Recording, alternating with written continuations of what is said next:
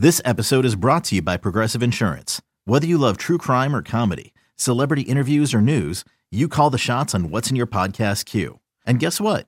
Now you can call them on your auto insurance too with the Name Your Price tool from Progressive. It works just the way it sounds. You tell Progressive how much you want to pay for car insurance, and they'll show you coverage options that fit your budget. Get your quote today at progressive.com to join the over 28 million drivers who trust Progressive. Progressive Casualty Insurance Company and Affiliates. Price and coverage match limited by state law. Another day is here, and you're ready for it. What to wear? Check. Breakfast, lunch, and dinner? Check. Planning for what's next and how to save for it? That's where Bank of America can help. For your financial to dos, Bank of America has experts ready to help get you closer to your goals. Get started at one of our local financial centers or 24-7 in our mobile banking app. Find a location near you at bankofamerica.com slash talk to us. What would you like the power to do? Mobile banking requires downloading the app and is only available for select devices. Message and data rates may apply. Bank of America and a member FDIC. When you need mealtime inspiration, it's worth shopping Kroger, where you'll find over 30,000 mouthwatering choices that excite your inner foodie. And no matter what tasty choice you make, you'll enjoy our everyday low prices, plus extra ways to save, like digital coupons worth over $600 each week. You can also save up to $1 off per gallon at the pump with fuel points. More savings and more inspiring flavors make shopping Kroger worth it every time. Kroger, fresh for everyone. Fuel restrictions apply. Cheeseheads. Cheeseheads. Get on your feet. It's Curd and Long. Hosted by Sparky Fifer and Ryan Horvat. Back on Curd and Long, Steve Sparky Fifer. Follow us, follow me at Sparky Radio. You can follow Ryan Horvat of BetMGM tonight, part of the BetQL Radio Network. Weeknights, uh, Trista Crick, Nick Cashew, and Ryan Horvat. While you're watching the games, uh, have them on in the background. Listen, give you some betting advice as the games are going on. Always a fun listen to check them out. Again, follow Ryan on Twitter at Ryan Horvat. Is Joe Barry saving his defensive coordinator job for next season with the Green Bay Packers? And this is horrible news if you're a Packer fan that wants Joe Barry gone. But let's be honest. I've said it before and I'll say it again. If he ends up in the top 10 in defensive yards allowed, he's coming back next year. There's no doubt. Mike Pettine was ninth and he got fired. But Mike Pettine was not Matt LaFleur's coach. That was not his hire. He was there. He inherited Pettine. He went with them. This dude is his guy, and they're boys, obviously. Clearly, Joe Barry still has a job. I think Joe Barry's back next year as defensive coordinator. And you could tell me about Keenan Allen dropping two balls and Quentin Johnston dropping that ball, and they got lucky and la la la la la la la. Fine. But this Chargers offense, I think, was the best in the NFL in the red zone, uh, the red zone scoring touchdowns. And they absolutely did a great job uh, on them, even with a couple of breaks. I, again, no Jaire Alexander, like Ryan said, no Jaire, and they were still able to beat Justin Herbert and that, that Chargers offense with Austin Ekeler out there, with Keenan Allen out there. Williams got hurt earlier the year on the IR, so okay, fine, but he hasn't had him anyhow for weeks, so that doesn't that doesn't play into this either. Uh, so for me, I, I think Joe Barry's saving his job. The only thing that could screw this up is if they get past the Chiefs in two weeks, and now they get that run of five games where you look at it and go, they can beat every one of those teams. Not that they will, but none of those teams are significantly better than the Packers. You could argue some of them are worse than the Packers.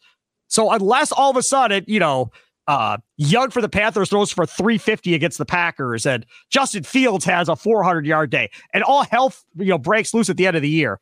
Unless that happens, which I don't think it will, I, I think Joe Barry's back next year. I can't believe I'm saying it, but I think that's how it's going to play. Yeah, um, I don't think he'll be back next year, man. To be honest with you, like even though it's not his fault, even though that's LaFleur's boy, I just I just think that there's been too much noise the last couple years. There's been a couple instances even this season where like you know, like LaFleur didn't throw him under the bus. And I know LaFleur usually has his back and, and gets testy when people bring up, you know, Joe Barry and defends him. But I I think there's been some telling moments where, you know, he's like, we got to do this better. You know, this is this is getting insane. Like we're doing the same things every week. And I just think that it's going to come down to where, I mean, see, this, it's hard to say right now. I don't know. I got to be honest. Like, I don't know. I don't know how the season ends. Like, yeah, if they beat the Lions and the Lions score three points, if they oh go on a run God. here, they're going to give it an extension. If they beat the Lions like 27 to 0 or 27 to 3, Barry will have an extension by the time the turkey hits your table that, that later that day. It'll be done. Well, Joe Barry, five year extension. Congratulations, Joe. You're the man. Yeah, but I just I don't see any of that happening. Like I think Detroit's going to do whatever they want on the offensive side of the ball. Like I think that the, the Chargers should have Agreed. yesterday. Again, like if yep. Quentin Johnston doesn't drop the football, if Justin Herbert gets any help, then I think that you know that's a different story. So I'm going to say no. I think Joe Barry's gone.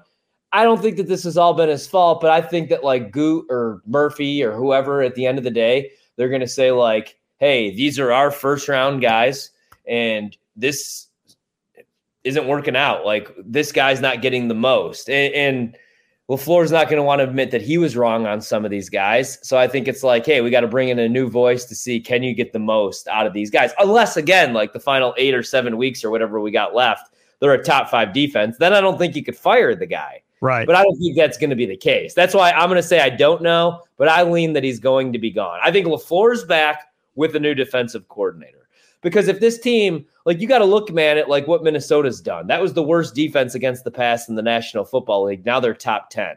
And they didn't really, if anything, they just lost a bunch of guys that are playing yep. pretty good football. Like Za'Darius Smith's playing really good football right now in Cleveland. You know, they lost some guys in the secondary and they got better. And maybe it was just as simple as hiring a new coordinator in Brian Flores. So I think he's gone, but I think there's still a lot of season left to be played. Could you imagine if he is back next year? Oh my God, the Packer fan base are just going to lose their ever loving mind if that dude is back uh, uh, again next year. All right, quick timeout. Come back. I want to talk about patience for Packer fans and their kicker, Anders Carlson, because I've detected Packer fans are losing patience. And we'll see if Ryan Horvat is losing patience like he hinted at he was last week. that is next on Curd and Long.